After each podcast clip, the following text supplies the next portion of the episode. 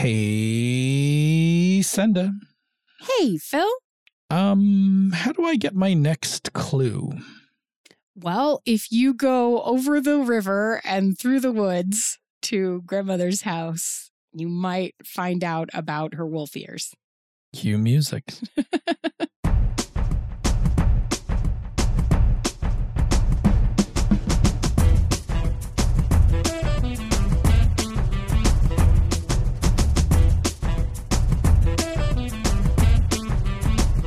And welcome to another fine episode of Pandas Talking Games. I am your host, Phil, who is dodging snow bands north and south. And I am your other host, Senda, who has beautiful blue skies, but many much snow on the ground. Let me just say that there's like six feet of snow to the south of me. I'm really like glad a I'm foot of blowing snow in around me, and I don't know how much the I don't know how much Niagara Falls got. Um, it couldn't have been that much because I don't think that band, um, what you call it, I don't think that band's been up there that long. Anyway, uh, based on the timing of this recording, um, that big winter storm is hitting Western New York, and if you're uh, lucky, like uh, Bob and I, uh, we live above what is called the snow line. There is an imaginary line through Buffalo. Every Buffalonian knows where it is. Um, and if you are above the snow line, when these snow events happen, it's usually not so bad.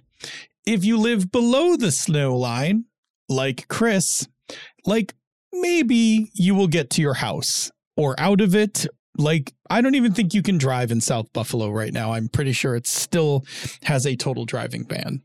Um, so, yeah, it's a thing. Um, anyway, I'm uh, hunkered down at home. I just finished two and a half hours of cleaning, so that was fun. Well, But I do have I do have some I do have some fun stuff to do later tonight. We'll talk about it in the Bamboo Lounge. But we are here to talk about clues. And before we do that, can you um, give a quick little announcement? Yeah, this is just a quick reminder. We are doing this episode. We are recording on November 19th. Uh, we will not be recording the week of Thanksgiving, American Thanksgiving. So that means we will not be recording next weekend, which means that you will not have an episode next week, which is uh, the Wednesday after this Wednesday, which um, I did not look up before I started it. saying Hang this. on. Sweet. Hang It on. is- you will not this have an episode. drops. This show drops on November 23rd, right before Thanksgiving. Correct. So yes. you'll hear this one. You will not have an episode on November 30th. That Yes. is um that is the week that the weekend of Thanksgiving where we will not be recording. So you will not get an episode on the 30th. We will return on December 7th. Yes. And at when we point, return, yes, or shortly thereafter, we will know what our holiday hiatus schedule looks like, and we will let you know when we will be missing episodes in there for additional holidays. correct. Uh, if I'm if I'm feeling it out correctly, my guess is the 7th might be our last one for the year and that we will take the 14th, the 21st and the 28th. Maybe we'll do one on the 14th. Maybe that now that I'm looking at it, let me take that back. Yeah, yeah. I'm like, I feel My like guess- we might do the 14th. Ad ad libbing right here. If we Yeah. do the 14th, we take the 20 so we take the 21st, the 28th and the 4th off because um Saturday is New Year's Eve. Yes. Um so we take those 3 weeks off and we would return on the 11th of January. Yeah, that's probably what will happen. We will We'll continue to announce that and confirm We'll for you. confirm all of that. but just having a little business meeting right here at the beginning of the show um, that's what it's looking like. But we often, so if you're a new listener to the show, um, we often take a few weeks off in December as we get close to the holidays so that we have um, time to do holiday things. Uh, family things and other events and things like that. Um, also, it just gives us a break from recording uh, through the year. We record almost every week uh, during the year with a week off here and there for vacations and stuff like that. So we like a little downtime, recharge the batteries and re- you know relax, drink some eggnog, or right? hot chocolate. Yeah, if you're hot snowed in. chocolate, eggnog. Yeah. So anyway, we'll um, we'll announce that uh, in more detail when we get back on the seventh. But my guess is you get us on the seventh, you get us on the fourteenth, and then you'll get us in 2023. Yep. Yeah. Cool. We will confirm. So, anyway, all of that out of the way, um, we will see you this week, not next week. And for today's episode, jumping right in, um, Paige asked us by email when you're running a mystery game, what you can you do to dole out clues without railroading? Yeah, good question. Right. Super Um, good question. It not only not only is a good question, but Paige, your timing is fantastic. Uh, right now, Senda and I are both playing different mystery games. it's true. What are you playing, Phil? So I have been uh, I'm on the tail end of running a year plus long Night's Black Agents campaign. So it, in the Gumshoe system, which is specifically designed for mysteries. So there are like that whole that whole um, rule set is designed for telling and discovering mysteries. We'll talk about some of the reasons why that is when we get into our discussion. Uh, but yeah, that's been going on for uh, just over a year and will come to conclusion probably early January based because we'll wind up hitting our own holiday schedule for our campaign group. And I don't quite think we're going to have enough sessions um, before then, but I'm really close to putting a wrap on that campaign. Senda, what are you playing? Yeah, I am currently playing Brindlewood Bay, um, which is kind of a it's again a game created specifically to run mysteries, um, and it is uh, Night's Black Agents a little bit more action oriented. Um, Brindlewood Bay a little bit more Murder She Wrote style mysteries. Yes. Um, lots of coziness, lots of um, older retired ladies thumbing their noses at uh, local law enforcement who is just not quite bright enough to catch on to what's going on. Um, and then a deeper mystery of eldritch horror kind of um, underlying everything, underlying these these sort of cuter mysteries on top. Um, very cool system. Yeah, it's Really actually a it. cozy mystery, right? It is a cozy mystery, and you have cozy, mys- stories cozy mystery. cozy mysteries and a book club. Like, oh, it's great. And written, um, actually written by a friend of ours, Jason Cordova. yes. Um, great, great game, great system. Absolutely enjoying it. 100% will run again. I also need to say, let me back up and say again, Night's Black Agents, written by a friend of ours, Yes. Yeah, yeah, yeah. Ken Hite. yeah. Uh, and actually, for full disclosure, for full disclosure, um, yes, I am playing Night's Black Agents, um, but I was also um, one of the contributors to the Dracula dossier, um, which is uh, the big supplement for Night's Black Agents. I'm actually not using Dracula's uh, dossier. I'm actually uh, rolled my own vampires, but just in full disclosure, um, while I do love Night's Black Agents, I am also I've also contributed to that Yeah, product you also line. have writing credits on it, so you are very, very familiar with it. And um, the FBI some- probably has you on their search list or like watch list because of the searches you did. For I'm that. happy to tell that story in the Bamboo Lounge. okay. Um, I will also, um, yes, and as Ken has often told me, I have like one. I think it's like twenty sixth of an ennie for for that. right, uh, right for that book. Yes, it's okay. You have other Ennies. We've I have other ennies. I'm I'm okay. I have other ennies, but I it, it's very he's very generous because I was like congratulations on the ennie. He's like our ennie, and I'm like. Mm, I Mm, think by word count, mostly your really ennie, right? Like, yeah, yeah, yeah, yeah, yeah, yeah. Okay, cool, cool. Yeah. That is so. That's what we're playing right now. Um, which is why the Yeah. timing of this question, um, in this moment is actually super duper good. Um, because it gives us the opportunity to discuss it sort of from the perspective of both a um, a traditional game system trying to run mysteries, and then these two systems that we're currently playing in, both of which were actually built specifically for the purpose of running mysteries. Because um, you know, this kind of stuff changes basically based on the mechanics that you are currently working with, right?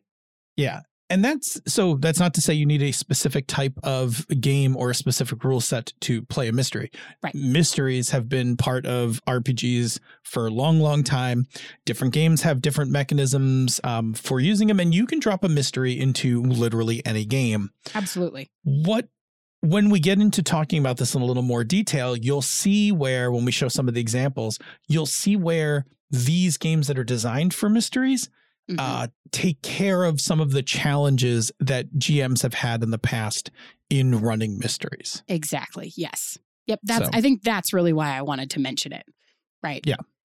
These and, are, and it's you know it's a thing like you can definitely do it like you just take d&d you want to run a mystery in it Psh, Sure, no problem absolutely, Bam, you can run a mystery will you run into a few challenges when you do it maybe Mm-hmm. and you could steal some ideas from the, Yes. the games that we're talking about to actually make that easier yeah, because really what we're saying is D&D hasn't sat down and necessarily thought through what mechanics would make an, e- a mystery easier because that wasn't their focus.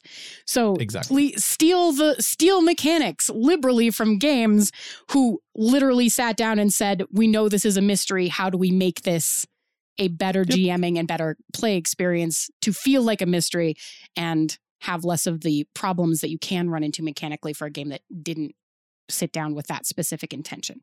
Yeah. Yes. Good. Okay that all said let's talk about um, what a mystery is Mhm. um, because this will actually play into understanding um, Paige's Paige's original question. It'll also inform some things about uh, how the games that we're that we're playing how they address parts of this. yes. Would do you mind if I do this? Just crack Yeah, open this for it, little yeah. like it's Jump like a little definition-y, right? Like it's yes. kind of Do a thing. definition panda moment. There's another one for Sure. you later. I'm just saving them Okay. for you. so there are four parts to a mystery. The there is what happened. It's probably technically five. There's something happened, which is what like in TV. Mhm. Often we get to see this, right? We get to like see the murder happen, right? Not that the protagonists have seen it, but we see what has happened. In role playing, I refer to this as the what's going on document where Mhm. I will write uh, out. Now, we'll talk about this a little more in detail. I'm writing a prepped mystery where the mystery is a known thing to be discovered. So I will, in the what happened part, I will write out uh, everything that has happened, who did it, where the body's found, that kind of stuff. Then there's an inciting incident. Um, the inciting incident is like how the players get involved with the mystery. Now, depending on the game you're playing, they could be that inciting incident could be really close to the what happened. Mhm. Like, you know, um, you're at a party, the lights go out, there's a scream, the lights come back on, there's a body on the floor. Someone's dead. Right? Yep. Someone's dead. Inciting incident, mystery time. Um, or it could be the case where the mystery is ancient. Something happened 10,000 years ago, and these uh, archaeologists are going through a tomb trying to discover what happened in order to disarm a trap, find a treasure, something, something like that. The what happened was a long time ago. Then the inciting incident occurs when the players come onto the uh, scene to find um, clues, which is our next thing. Mhm. Number three, Yes. after the inciting incident, there is clue acquisition. hmm Clue acquisition is when the characters go about finding and collecting clues. Whether the clues are in one spot, many spots, whether they um, require having to go back to the lab or to run some sort of analysis, or whether they are using their senses and picking up the clues directly, whether they're researching things in a library, clue acquisition is finding the clues that help lead to the la- the next part which is solving the mystery. So at some point when the players have a critical mass of clues they will uh, work to solve the mystery. That is, uncover what had happened, right? That the top part had uncover what had happened by the use of their clues. Mhm. They will come to, um, they will create a theory about what happened, and the clues are to support that theory. Yes. And You to know, give them There is a the actual- fingerprint on the bullet casing, yes. right? That fingerprint matches this person, that kind of thing. Yes. That's how they can piece together the what had happened. Right. What now, solving the mystery, what had happened was um, solving the mystery leads to the final step, which is taking action. So at some point, once the players believe they understand the mystery, it then usually informs something that needs to be done. Now, it could just be as simply, it could be as simple as just telling the police the murderer is dot dot Mhm. dot, and then they're handcuffed and taken away. Um, if you're playing Night's Black Agents, that taking action might be uh, the mystery might be to find the location of this vampire banker in order to go murder him. Right. Mhm. And so once you have solved the mystery of where the vamp- vampire banker is, then the next phase of the game, the taking action part, becomes kinetic, where the players um, now switch from investigating to murdering. Um, Action. which is to action. To action. I like that you say action, but it's Night's Black Agents. Murder so it's all is a murdering. okay. Nah, it's not really. I got to say, my players were actually really good. A lot of they ran a number of ops that were. Um, they ran one op that took like a good chunk, like a chunk of the campaign that led with like had was zero bloodshed. It There was a go. break in. See? like- action. It, it was a it was a break in and a data heist off a computer, and then there are other ones where like they blew up a laboratory in the middle of Poland, um, and set off like a national terror alert. So you get to pick and choose You know. when you play. Yeah, yeah. All right, so really quick, what what happened? Inciting incident, clue acquisition, solving the mystery, and taking action. Yes. We're going to focus before we loop back to Paige's question. We're going to focus on clue acquisition and solving the mystery, because what had happened, the inciting incident and taking action, those are pretty generic. Yes. Most you can do those in most games without any rule modification whatsoever Yes. clue acquisition and solving the mystery is kind of the the good piece like the pieces you want to work on to make this um to make this enjoyable I mean, really, I would almost say those are the the piece, the two pieces that distinguish running a mystery game from running a game that's any other kind of story. Because you're going to Yeah, have a what had happened, an inciting incident, and what they do about it.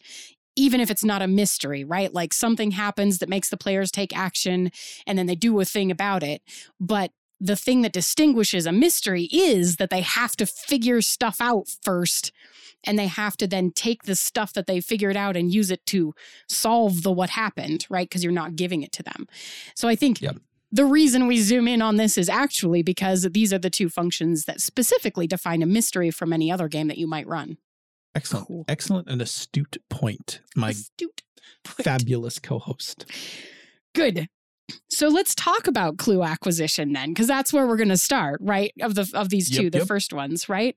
So in a classic game, so uh, we do tend to default to to sort of a D twenty when we talk about classic, um, but that style of game where um, you know you approach something, there is a skill check of some variety to see if you can acquire the clue that you are after, right? You go into the laboratory and you roll a search or you roll a perception, right? Do you get the clue? And that's that's the question that you're answering with that particular dice roll. Will you acquire this clue?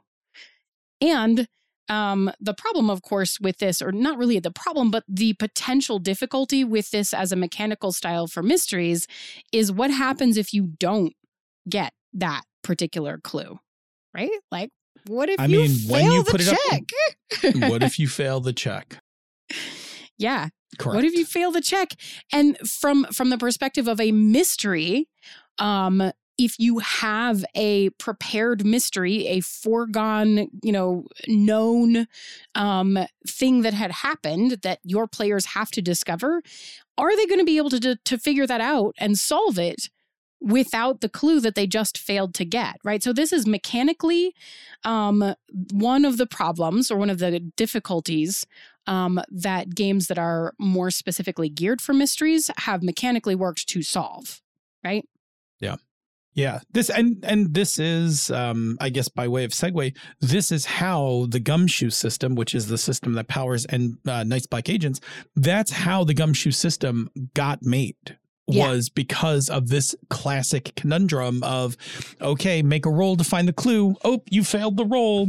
Mm, now what do we do with the game? game grinds to a halt Right.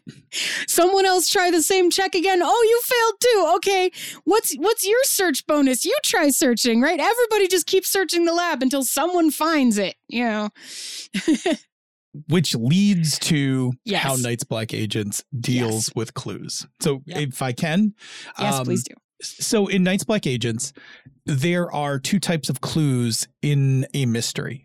there is what is called the core clue. So every scene, every site that you go to has a core clue.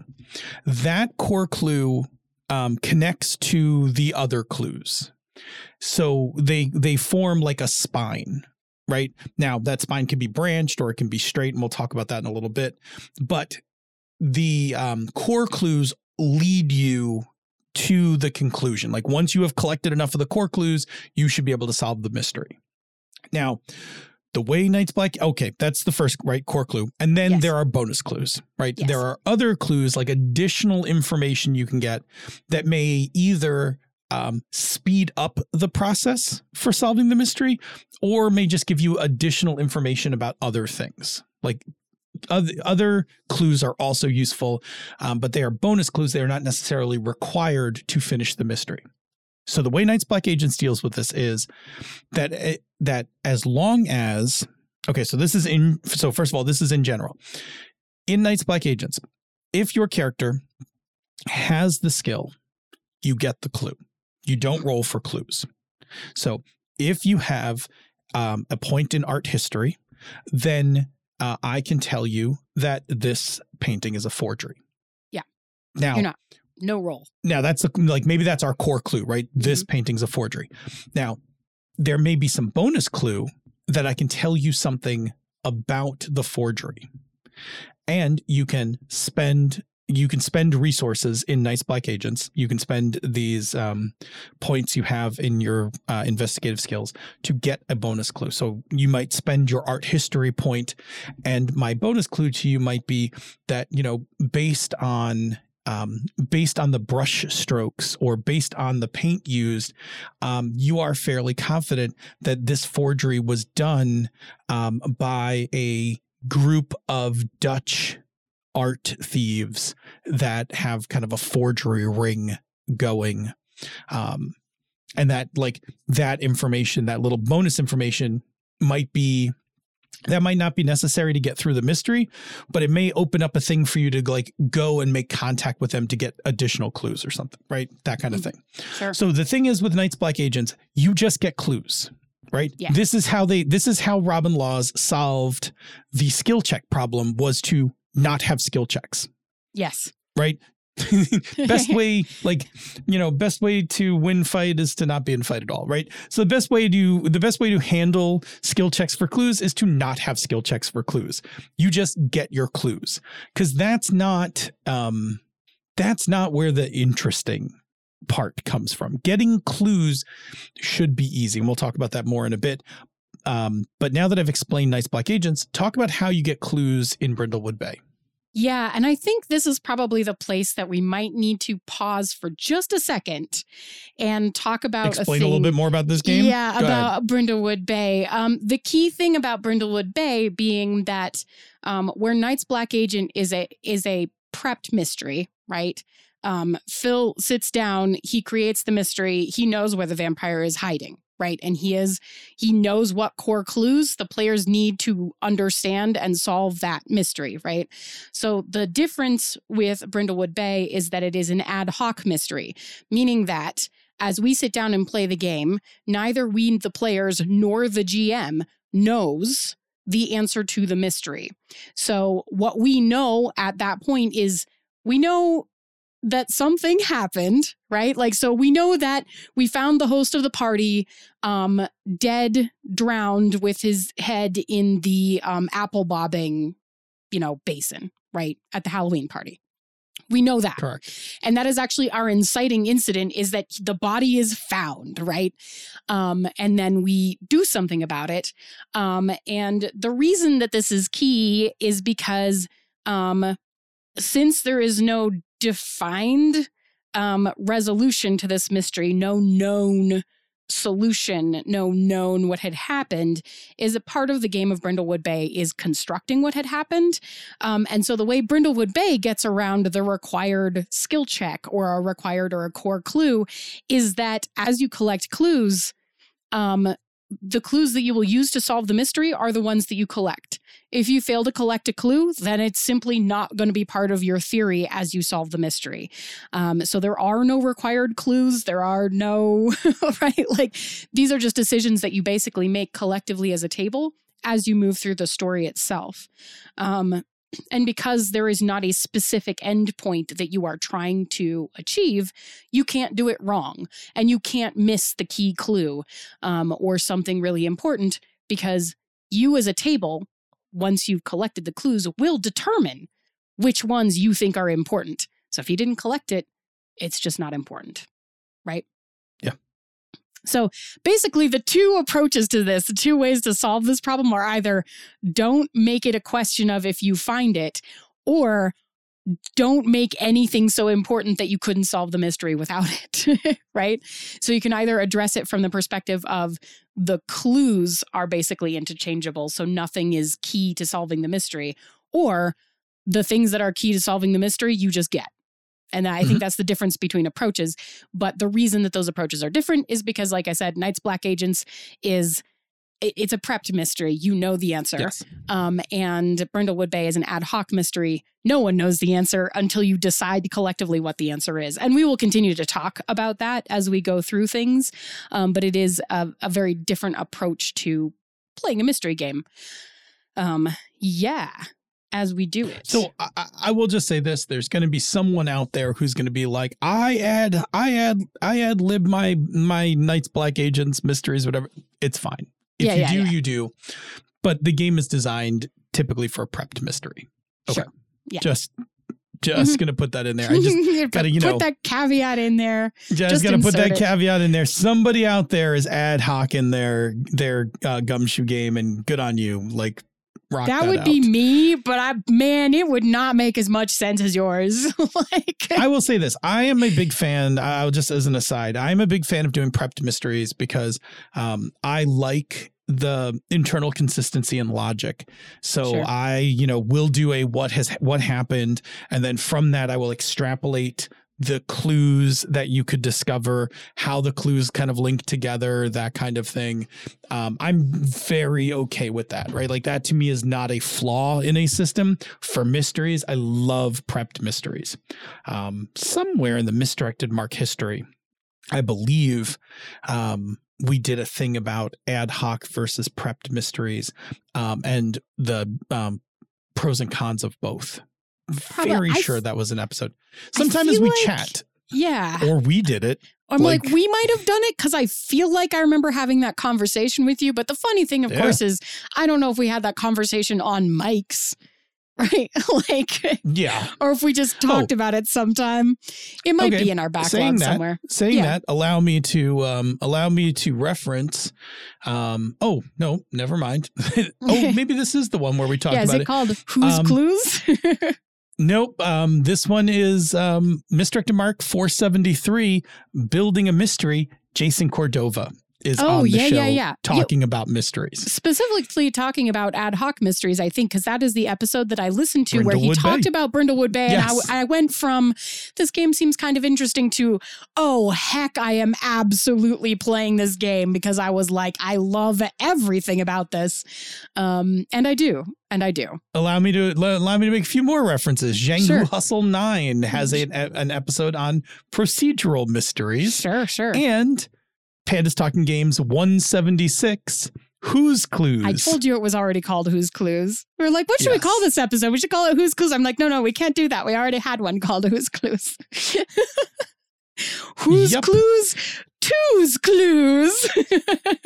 So it's not a Oh. topic we're shy from. Um, but anyway, getting us back on uh, track Back here. on track. So when it when it comes to clue acquisition, it- it- I will say this as a general rule: clues should be easy to get. Mhm. Now, maybe just core clues or whatever, but any time you are running something, if it is hard for players to get clues, your mystery will not flow well. Right? Like it will stutter, it will stall out, it, that kind of thing. A mystery goes much better when clues are easy to get. So easy, NBA just gives them to you. Um, Brindlewood Bay gives you more than you need, right? Well, Like, yeah, you however can just, many you, want. you want. can just get them yeah, right however many you want or don't want right Collect so as many as you want to collect, and when you feel that you have enough, then move on. Yes. exactly so so clue acquisition easy make it easy Mhm. um and if you're doing a prepped if you're doing prepped game then um your core clues should lead to more clues now Yeah. you can choose to do that um, linear or branched and let me give you a quick example if you watch any episode of law and order Law and Order, the first half of the episode, which is the police detective part, is a linear set of clues. So the detectives find like the detectives, the inciting incident is the crime, right? The like the crime has been um, uh, reported in. The detectives take a look, they find a clue, and you can see this. This is why I'm referencing Law and Order because when when we talk about this, it's so clear. The next scene the players the next scene the characters are have followed the clue that they got Mhm. they talk to somebody check something out next scene like new clue next scene and that's and they do that scene after scene after scene until they capture the person and the show flips over to the lawyer part of the show Yeah. so the first part of every law and order and it's very formulaic so it's really easy to see is a linear uh, a linear progression of clues because they basically just take the two detectives and move them from scene to scene, picking up clues till they arrest someone. Mhm. Now, branching is giving some choices to the players in that the clues that you collect in crime scene one um, give you choices to go like to uh, location two or location three. And the players may go to two and then three. They may go to three and go to two. They may go to three and skip two and go to four, right? Mhm. It branches out. Um, and hint page, that is one of the ways to make it feel less railroady is to use a branching clue structure yes. because it puts it puts some choice back into the players for um, where to go to get clues. Um, you can see that I'm watching a TV show on CBS made by the same producer as Law and Order, um, called FBI, and in that show they have two sets of detectives, like two sets of partners, and they will send them to different locations. And so the show bounces from each of the two like sets of characters. So they're branching through their clue acquisition. The thing that's really interesting about that is that, excuse me, because Brindlewood Bay is an ad hoc mystery, um, and we're just going to run around and get clues, um, inevitably our clue structure is in fact branching, and it would be really difficult for us to have a linear structure. And what happens is we hit the the mystery in our inciting incident, and then we immediately break off into groups and all run off to do different things, right?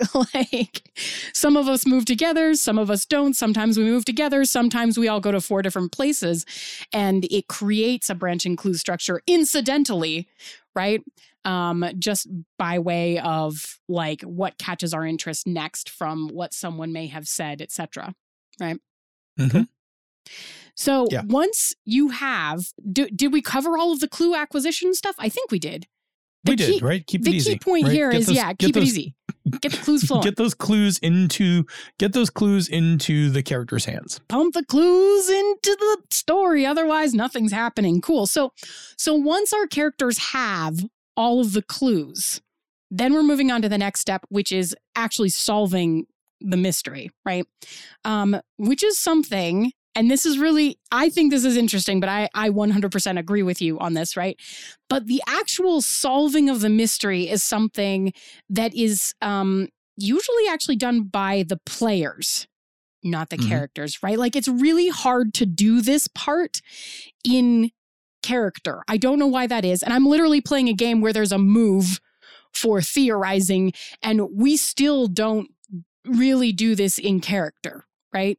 Yeah. It's really, for some reason, it's just hard to do this part in character. And I think it's because of the way that we're all thinking really hard um, with our player brains, right?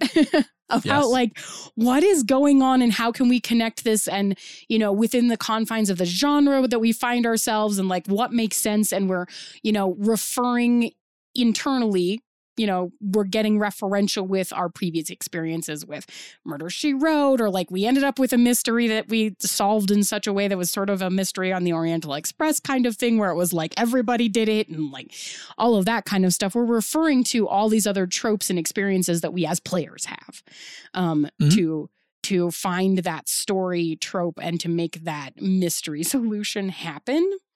Um, but I don't know. I just, I just, I don't. It's really interesting to me because I, I think that this is mostly true. I would be fascinated.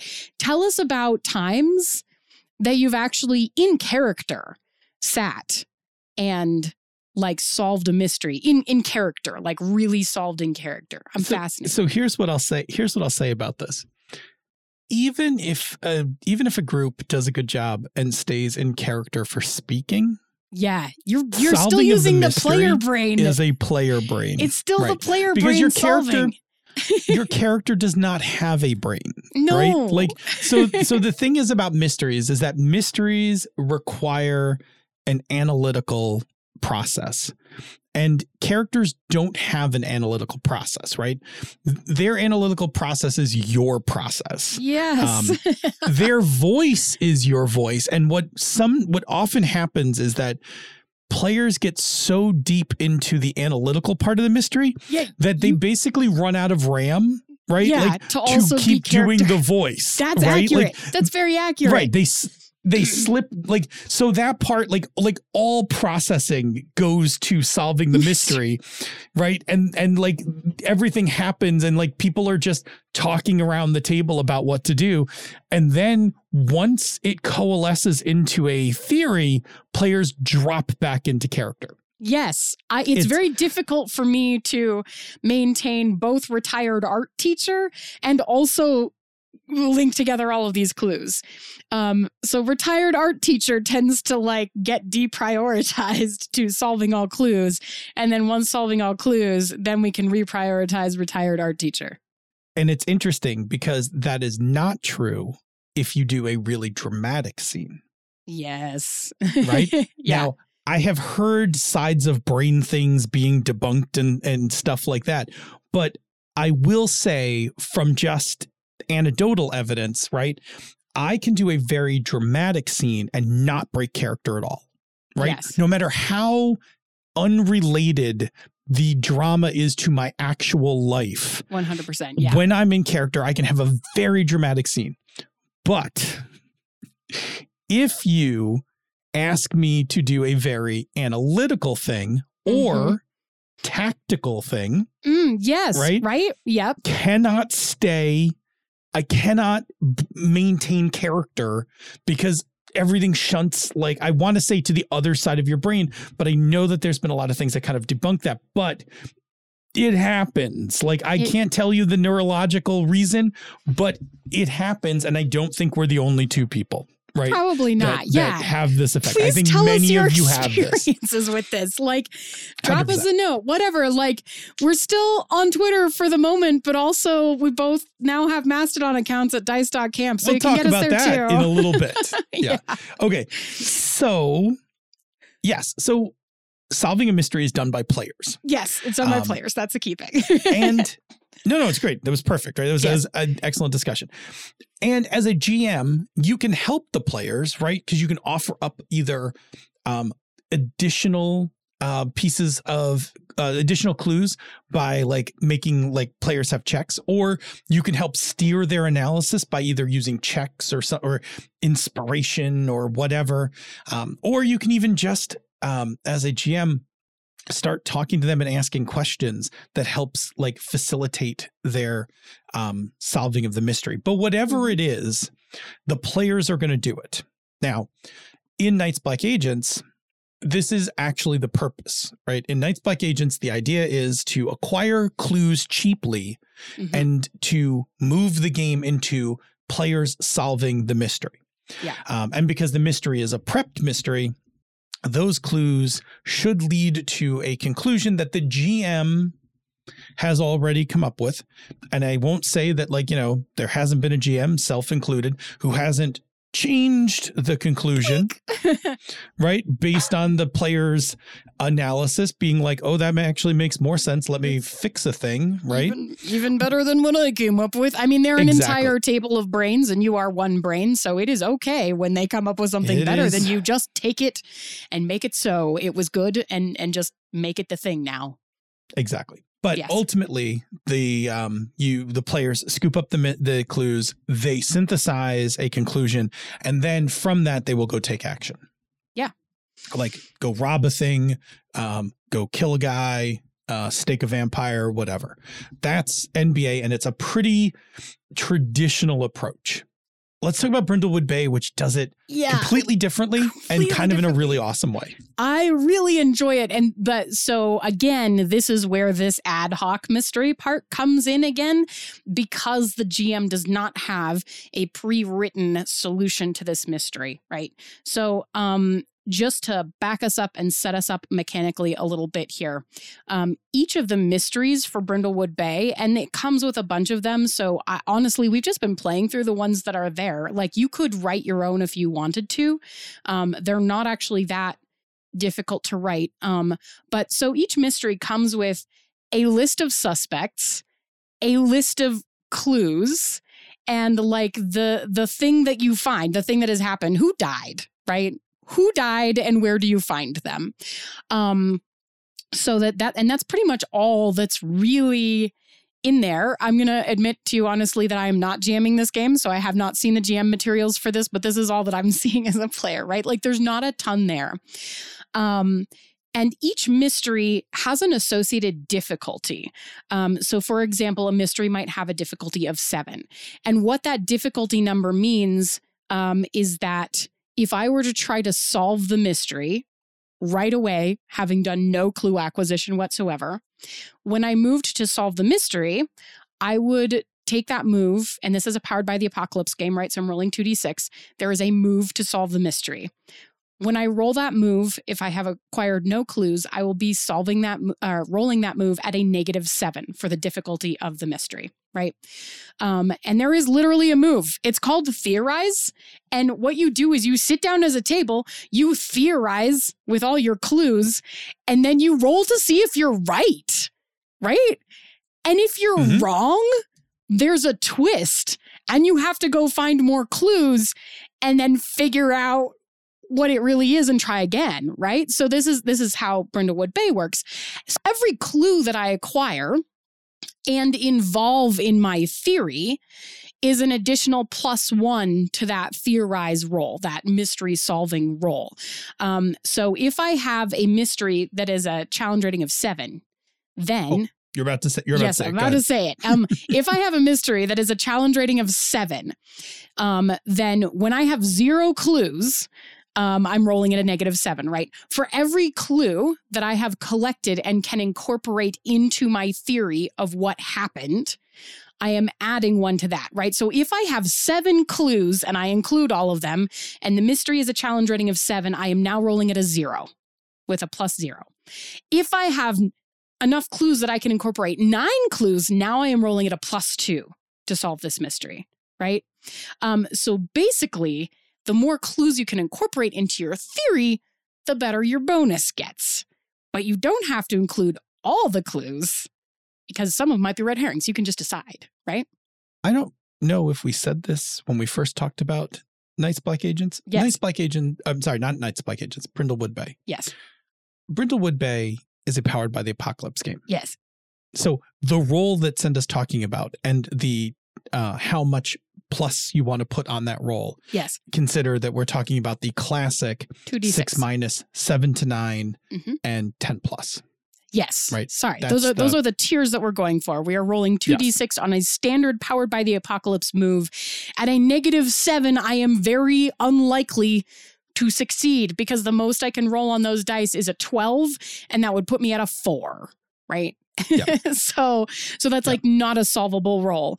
But I could decide you know, once we've collected five roll five clues that we can incorporate all those clues and that we want to roll right then and there at a negative 2 right? And that's like not an impossible roll. It's not fantastic odds, but It's it's, like random, not, right? Like you're- yeah, it's not awful, right?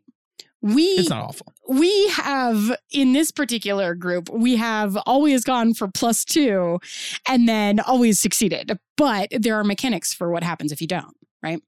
Yeah, and statistically, right? So, you know, we've talked about this in other powered by the apocalypse games, but statistically, right, plus two is a pretty strong Yeah, um, way to pretty go. strong But it does, but it requires, right? Mhm. It requires that you stay in clue acquisition long enough yes to, you know, to to be able to um, reach that number. yes and potentially um, you may have collected more clues than that because the funny thing about the clues in Brindlewood Bay is they're pretty generalized, right? So where in something with a prepped mystery like Night's Black Agents, you might get um, a clue that is, you know, a love letter from this particular person to that particular person who is a love lorn soldier or whatever. And like, and it specifically is signed off with their name and all of this information, and you see their fingerprints on it or something along those lines, right? Like it has a lot of Mhm. information in it and it's very specific.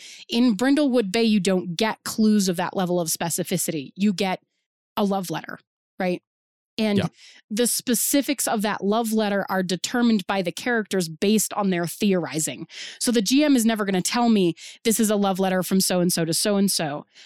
She's going to say, You found a love letter. And then you go, Oh, okay, cool. I put that in my pocket. And then we go on, right? Until we sit down to theorize. And then we say, What if this was a love letter from the maid to his wife?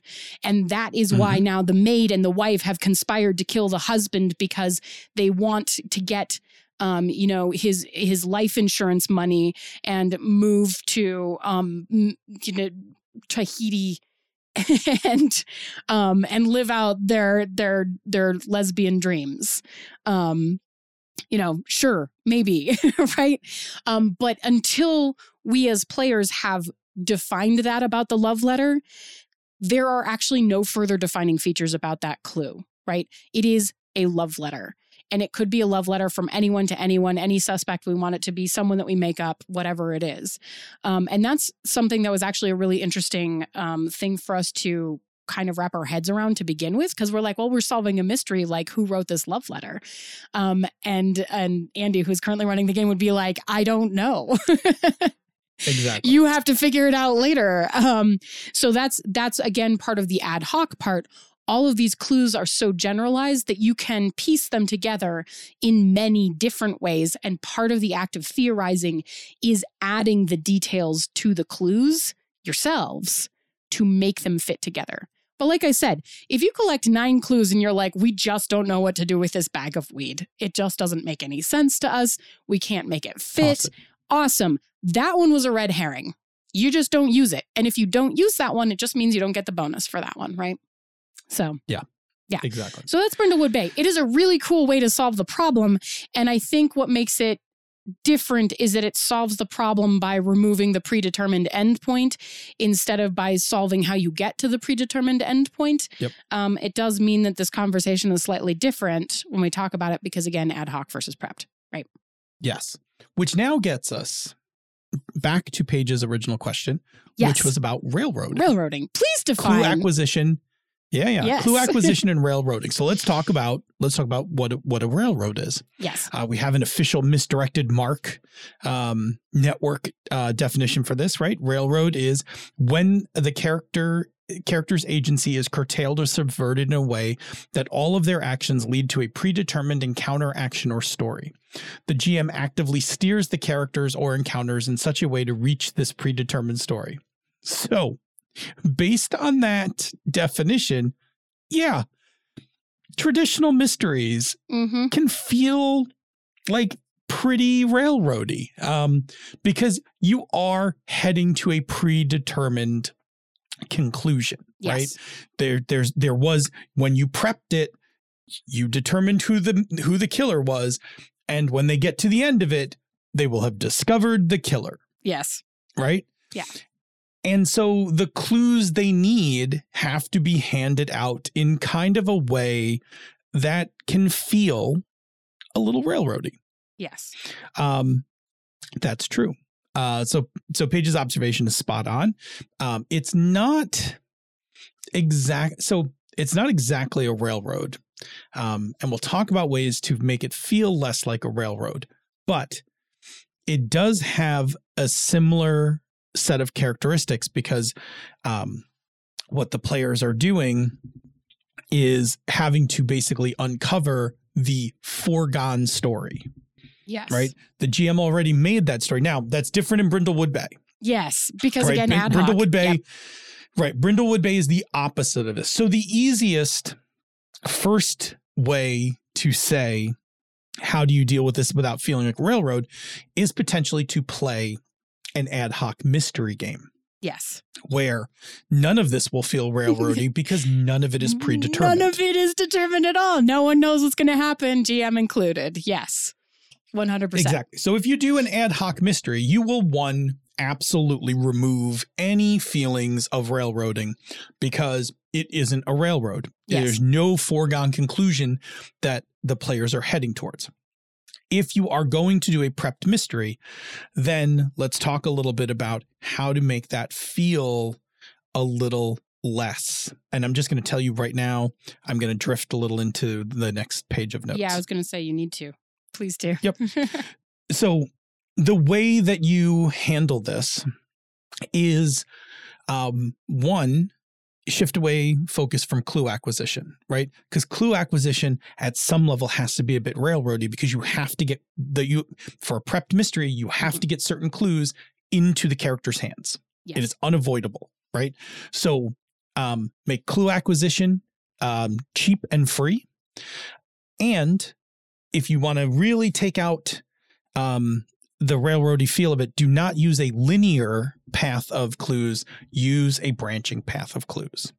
Um, in fact the more branches you put in it the less railroady it'll feel because players will have to make decisions. Remember the way a player knows they're on a railroad is when they make a decision doesn't matter. and it doesn't it like they literally get put back onto the rails right Mhm. they make a decision to go somewhere off the rails and they're put back on the rails so if the players are making decisions like if they find a set of clues at the initial crime scene and then decide which secondary crime scene they want to go to and in which order and all of those things that will not feel like a railroad that feels like making decisions even though they're just going along a predetermined branch pattern that you've created where you have sprinkled all your clues. And if they pick a place where they you um and this happens to me a lot in Night's Black Agents and this is why I have the what's going on document, if they pick a place that wasn't one of the things you were thinking about, I will sometimes just move a clue Yeah. from just- somewhere else in the structure over to the location because it's like, well, I thought they were going to go, you know, to this place to get the clue.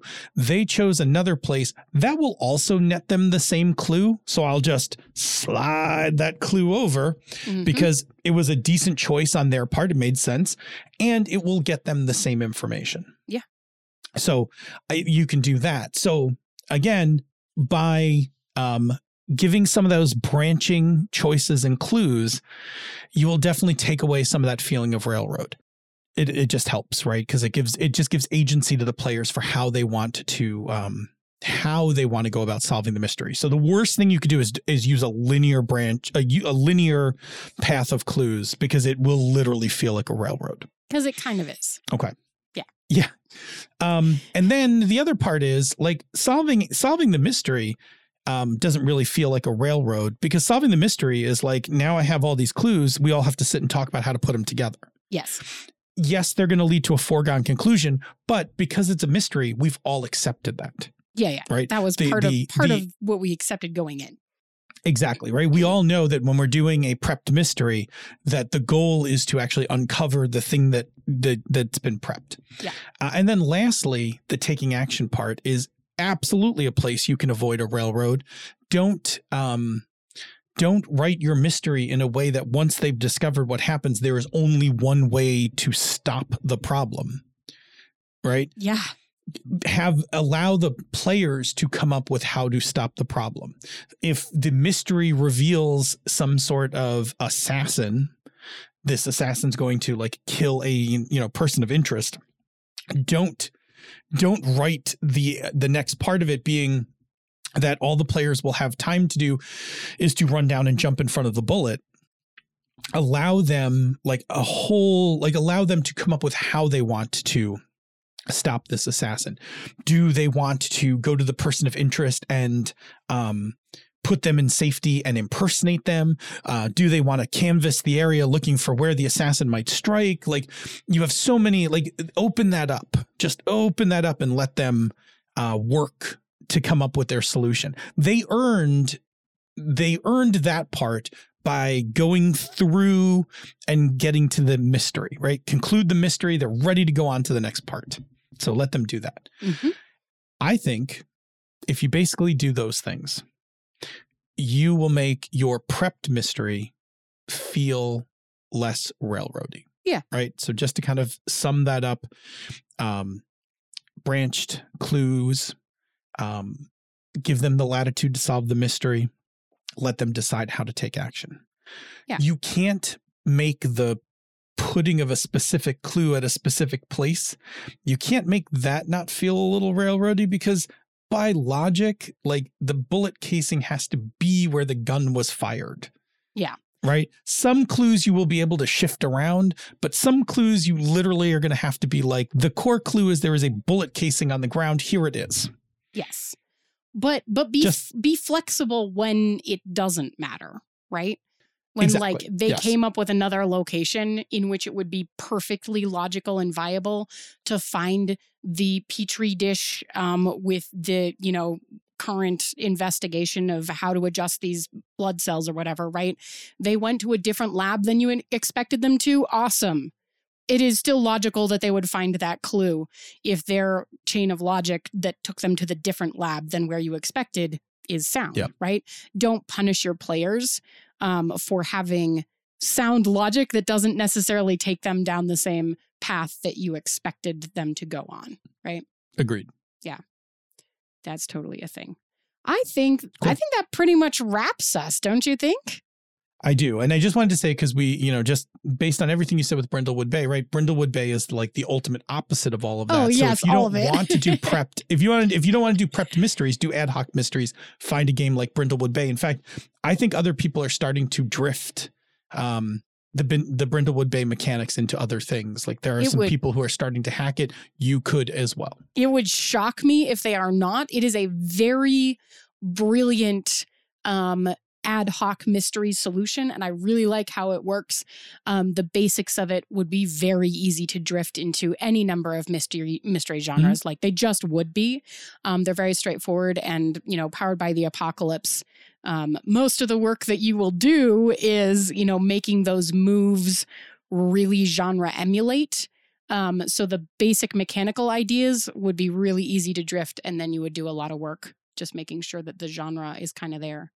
Um, but yeah, absolutely. I would be shocked if we don't see Brindlewood Bay basically spawn like a whole new like set of mystery spin-offs of its own just because it is Mhm. such a good ad hoc mystery engine. Absolutely. Yeah. Go play it. It's great. With that, Yeah. with that, I feel like we've reached um we've reached our wrap up. Good summary. Mhm, mhm. Hopefully, Paige, that provides you some um, information and some ideas about ways to uh, ways to make your mysteries not feel so railroady. Yeah. Railroady being an actual word. That's a real word. Railroady. Sure it's hyphen Y. Oh, Railroad hyphen, hyphen Y. Y. Railroady. Is it Yeah, the hyphen railroady. the hyphen Y makes it real? Yeah. Railroady. okay. Okay, cool. Hey, um, in order for us to get to the closing of the show, we need to talk about another show on the Misdirected Mark Network. Can you tell me about one? Absolutely. Um, on Thaca with Advantage, and and Jared love talking about RPGs and D and D. Uh, Together, they share insights into the games they're running in the campaign journal, and then tackle a variety of topics that affect the game in the DM's workshop. And they're going to talk anyway, so they might as well record it. Uh, maybe you'll even pick up an ancient D and D factoid about a previous edition of the game that you will never use, but probably find entertaining. I feel that part about they're going to talk anyway. You might as well record it. Also applies to us, right? Like, right. I mean, it does. And on the one hand, I'm like, I don't know, is that a good thing to put in a blurb? Like, uh, we're going to talk whether you listen to us or not. But on the other hand, I'm like, it implies a certain amount of chemistry that I think is a good thing to have on a podcast. So, like, Agreed. you know, We're going to talk too. You might as well record us. well, you might as well record Anyway. us. we got mics. Let's do this thing. Alrighty. Cool. Say, Senda, where do people find us on the internet? Well, for the moment, you can find us on Twitter at Pandas Talk Games. Um, you can now find Phil and I with our individual accounts, which are the same as our old Twitter accounts at DNA Phil and at Idella Mythland. Good luck. Um, at Dice.camp if you want to find us there. Um, I'm still trying to figure out what to do with a mastodon. Um, sometimes it sits on me and I never escape. Um, and occasionally it just screams error and um, plus one confusion. Anyway, um, y- yes. Um, so you can find us there. You can always find us in forums.misdirectedmark.com. You can drop us a, a direct email if you prefer, now that everything is going wild, which is panda at misdirectedmark.com. And um, also, of course, you can find us on the Tiki Talkies. Uh, and once they find us in one of those places, Phil, what can they do with that information? Yeah, look, show works one way. We run the show nearly off of um, trying to help you all enjoy your game mastering more. Uh, so uh, send us your questions, your topics, things you just want to hear us uh, cover, whatever it is. However, we can make your GMing more enjoyable, that's what we're here for, right? We are literally the car talk of. Uh, we are the car talk of um, GMing advice.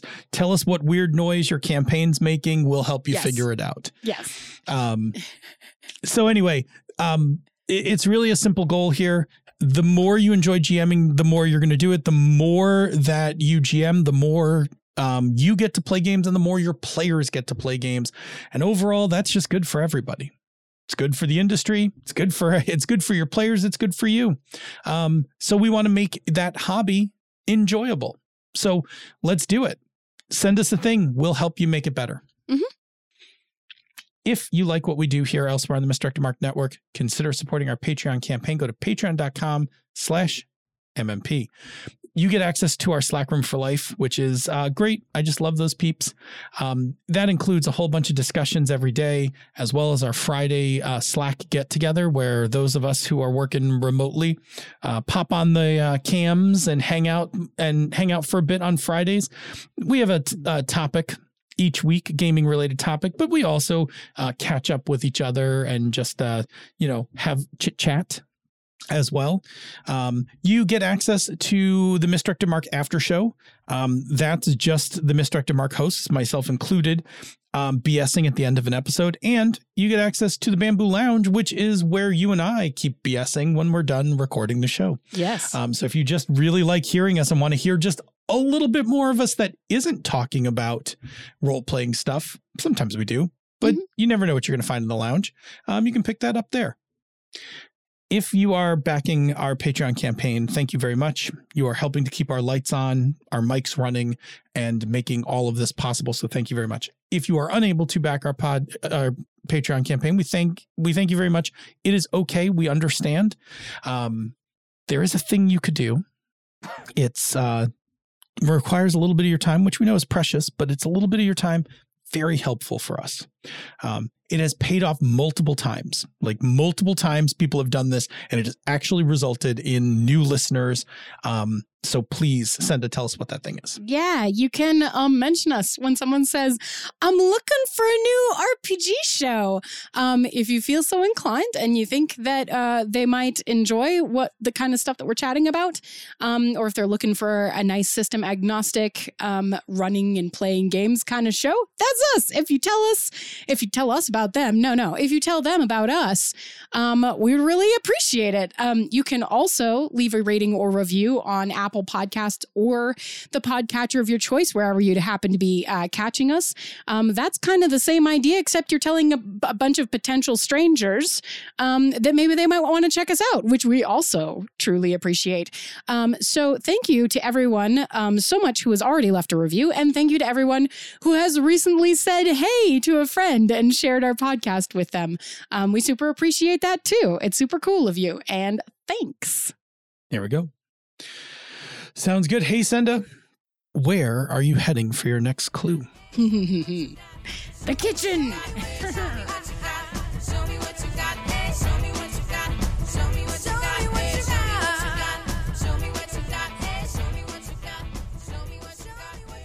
This show is a joint production of She's a Super Geek and Misdirected Mark Productions, the media arm of Encoded Designs.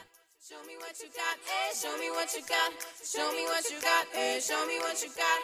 Show me what you got. Hey, show me what you got. Show me what you got. Yeah. Click, click. Click, click, click. Waveforms positive. Yes, waveform positive. Good. Boop. Hmm. This. GarageBand thing just flows smoother than the Audacity one. Like the Audacity one rolls along like a like a wooden roller coaster Clonk, thing, Clonk. Yep. right? yeah. This thing's just kind of like real smooth as it slides along. It's very Yeah. Apple. Bloop. I'm just gonna tell you there's a reason. So, you know, I I I I used to have Logic Pro, right? Like I but I didn't update that for doing podcast editing in it because it was unnecessary because it could do everything that I wanted to do in GarageBand and it was like cleaner, simplified and like easier to find everything. So, yeah, like when I was doing my editing, I was doing my editing in GarageBand. Yeah, it's pretty slick. It's, it's it's a pretty slick little program. It's pretty great. And for like prosumer use, and I will say it like that, right? Because that's me. That Sure. defines a lot of my interaction with my computer. For prosumer use, um, it is pretty ideal. It'll take you a long way and it'll run a lot of the plugins like the plugins for like Logic and stuff, you can run them in GarageBand. Like you can do so much. Anyway, bloop. Apple fangirl I mean- aside, clearly I used to work there. Um, mean- most of the time I let it go, but there are still things that I'm like, no, look at how cool this is. Shit's free, right? Like it's Shit's just, free. It's, on your the- computer. It's just Yeah. there. You want to make a there. podcast? Like, okay, you have every tool you need to make a podcast. It's in GarageBand. Bloop. Anyway, we should Anyway, do. let's uh do let's get Ryan Ryan oriented. Hello, Ryan. Hello, Ryan. Welcome. Welcome. Velcro. We're, uh, How what you it? you? It's been so long since I saw a play. All in the timing. Good play. Very funny. Has one of my favorite skits in it. Nobody ever knows what I'm What are talking you about. talking when I do see Velcro, Harvard U. No. Exactly. But anyway, we're gonna move on from that. This is we're in that place where I'm grumpy because I've been doing a bunch of things, and you're like extra giddy, which is always a weird mix. a little extra. You're trying to be extra giddy to cheer me up, kind of thing. You don't need to. It's okay. I'll come around in a minute or two. Don't worry. We're professionals here. I love you, but just all the same, just it's I'm it's trying okay. not to. Okay, anyway, we're gonna do the the Ryan stuff, right? So Yes. And here comes our 10 seconds of silence. Bloop. Look, I counted up that time and didn't do awkward pinky things. yeah. Kind of weirds me out. I don't even look anymore. oh, okay. Try not to look at you while you're doing that. because my hands fail. Okay. I somewhere you learn to count on your fingers wrong. it's, it's okay. All right. Um. Next up, we should do our count in. yeah. One, Two, three. four. Good. I'm going to sneeze. I'm going to contain my sneeze because I'm not quite going to sneeze. I'm just going to sit here with the nose doing the sneezy, itchy thing. Ooh. I'm going to hold the sneeze. Okay. Okay. All right. I think that's everything. Are you ready? Yeah, I think so. Okay. Okay. Bloop. Do, do, or do, or do, clue music. Oh, good mm, lord! That's Did very you just bad. do that?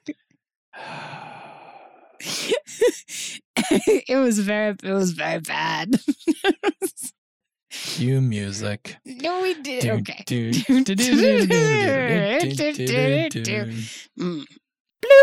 Actually, show me what you got. The Bamboo Lounge. there we go. Show there me what you go. got. Show me what you got. Show me what you got. I'm gonna take a minute here and cough. Excuse me.